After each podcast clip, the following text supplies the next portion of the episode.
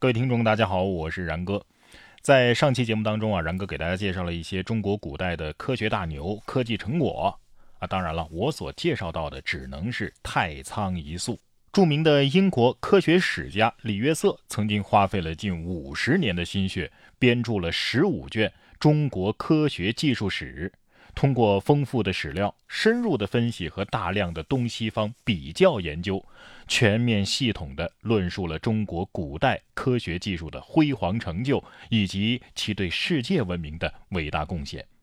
内容涉及哲学、历史、科学思想、数理化、天地生农医以及工程技术等等诸多领域，可见中国古代的科技成果是多么的宏博中正、琳琅满目。就这么说吧，就这套书啊，现如今您要是想购买全套的话，得至少花三千六百多块钱。李约瑟在书中列举的这些历史事实，不仅刷新了我们的认知，改变了我们对古代中国封建愚昧的固有印象，进一步也让我们产生了一个疑问：尽管中国古代对人类科技发展做出了很多重要的贡献，但是为什么现代科学和工业革命没有在中国发生呢？这就是著名的里约瑟难题。后来很多人把里约瑟难题进一步的推广，出现了中国近代科学为什么落后、中国为什么在近代落后了等等问题。对此问题的争论一直是非常的热烈。中国的著名科学泰斗钱学森也曾经提出过著名的钱学森之问，与里约瑟难题是一脉相承，他们都是对中国科学的一种关怀。其实对于里约瑟呀，他自己。给出过一个答案，但是对于这个答案呢，他自己也不太满意。他总结说呀：第一，中国不具备易于科学成长的自然观；第二，中国人太讲究实用，所以很多发现滞留在了经验阶段；第三，是中国的科举制度扼杀了人们对自然规律探索的兴趣，思想都被束缚在了古书和名利上。李约瑟还补充说，中国缺乏科学技术发展的竞争环境，中国的科举、封建官僚制度以及重农轻商的传统，使得新的观念啊很难被社会接受，新的领域也缺乏有效的竞争去推动。众所周知，李约瑟先生对中华文明是抱有敬意的，所以恐怕这也就是为什么他本人对这些解释并不满意的原因。因为这样的解释啊，很容易被引申为西方文化思想全面碾压中华文化的证据，得出西方科学中国功利、西方理性中国感性、西方创新中国保守、西方自由中国奴性的结论，认为这就是海洋文明和农耕文明的特点。而这些肯定不是李约瑟的本意，也绝对不是事实的真相。由于节目的时长有限，我仅就其中的几点做出反驳。比如说西方理性，但是事实上西方人的理性诞生的极晚，在十八世纪之前，西方人并不理性，只有神性；而中国则是很早就摆脱了神性的束缚，提出要以人为本，敬苍生不敬鬼神。说西方自由，同样，西方很晚才尝到自由的滋味。虽然说中国的封建王朝一直延续到了十九世纪清朝末年，但是中国人始终认为皇帝轮流坐，今年到我家呀，王侯将相宁有种乎？皇帝对于中国老百姓来说，他就是一个职位而已，你不行我就赶你下台。只要你让我过不好日子，那普通老百姓的反抗就会此起彼伏。然而反过来，在纵观西方历史，在西方神权与王权的双重压迫之下，普通民众很少有反抗的办法。就像苏格拉底说的：“神是用不同的东西把人们给造出来的。人们之中那些具有统治能力的人，就是用金子造的；辅助统治者的人呢，呃，是用银子做的。农夫和手艺人是用铜铁做的。一旦铜铁做成的人掌握了政权，国家就要倾覆啊。”这就是西方人的精神。最关键的是，不管是农耕文明，还是儒家文化，不管是功利主义，还是科举制度，并不是明清这两代才有的。从秦汉到两宋，漫漫历史长河，为什么封建感性、保守奴性的中国人还是长期领先于世界呢？如此种种，只能证明西方文明比中华文明优越，它就是一个伪命题。那么，里约瑟难题的答案究竟是什么呢？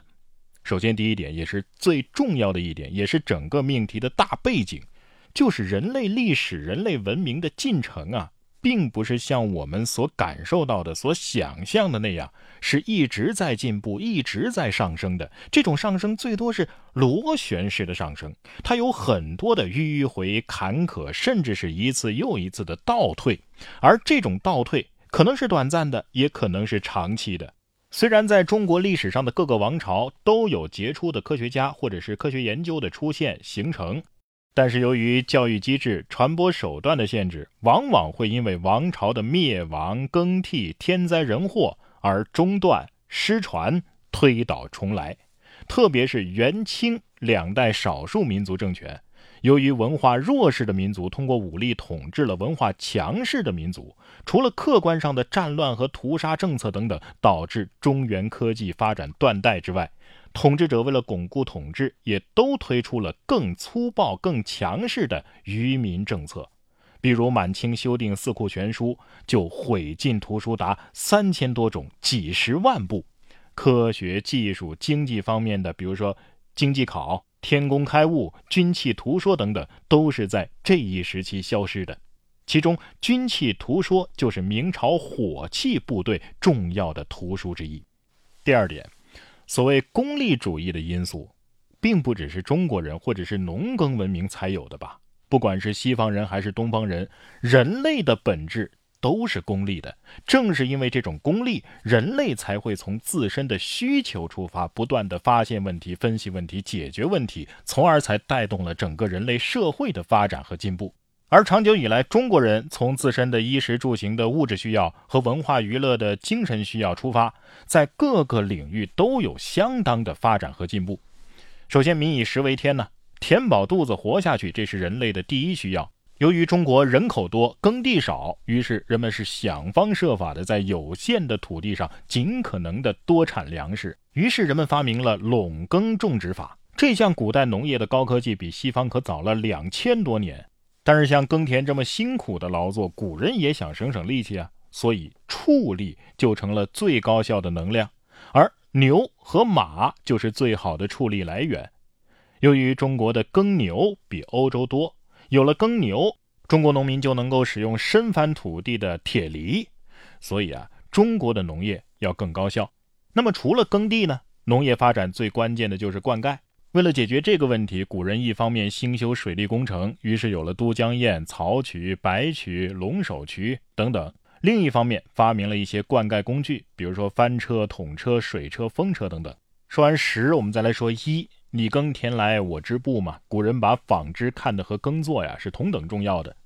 我们有闻名世界的丝绸和纺织技术。河南贾湖遗址出土的蚕丝蛋白残留物就表明，在八千五百年前，这里的人可能就已经会养蚕织绸了。像手摇纺车、脚踏织布机等等，最晚在汉朝就已经出现了。后来又发明了水力纺纱机、提花织布机。让浙江地区从此成为纺织业的重镇，但是古代西方可并不具备这项能力，只能通过丝绸之路向中国购买进口，而这种垄断地位的技术，中国自然也不愿意分享，所以西方是一直想学学不会，中国师傅也不愿教。直到六千年后的查士丁尼时期，由于拜占庭帝国与掌握了丝绸之路的波斯人交恶，拜占庭所在的东罗马的丝绸供应几乎中断。实在是受不了没有丝绸日子的拜占庭皇室，只好派遣化妆成僧人的商业间谍来中国偷偷的学习养蚕和织丝绸的技术。但是由于中国的养蚕历史啊已经有五六千年了，中国的蚕是经过了长期的育种选择才培育出来的优质蚕种，所以只有中国的蚕才能够吐出洁白光亮、柔软韧性好的丝。西方如果想要自己制造优质的丝绸，你光有技术也是巧妇难为无米之炊啊。于是到中国窃取这些蚕卵，成了丝绸技术西传的关键一环。最终，他们通过种种间谍和偷窃行为，总算是把软硬件啊都给弄了过去，使得后来的意大利成了欧洲纺织技术最高的国家。再后来，英国也眼红意大利的纺织技术啊，于是用同样的间谍手段从意大利偷来了纺织技术，这才给后来著名的珍妮纺纱机的诞生创造了机会，成为了工业革命的标志性发明之一。再后来，美国也如法炮制，通过商业间谍从英国偷来技术之后，又发展出来了缝纫机，这就是美国工业革命的起点。中国在对丝绸纺织技术进行技术封锁的情况之下，依然在后来落后了西方。这个故事值得我们思考。但是在这里我先不展开讲了，你应该隐隐的有所感觉。好，衣食住行，衣和食说完了，住和行方面呢？建筑上的磨损工艺、斗拱结构、应县木塔、万里长城；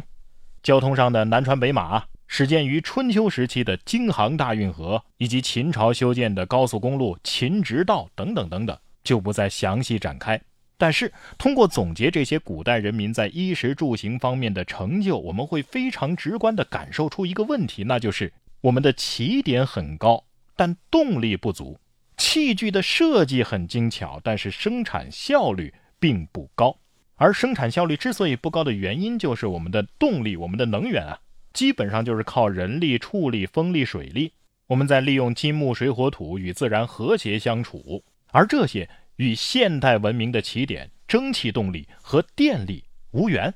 这又是为什么呢？下期节目接着与您分享。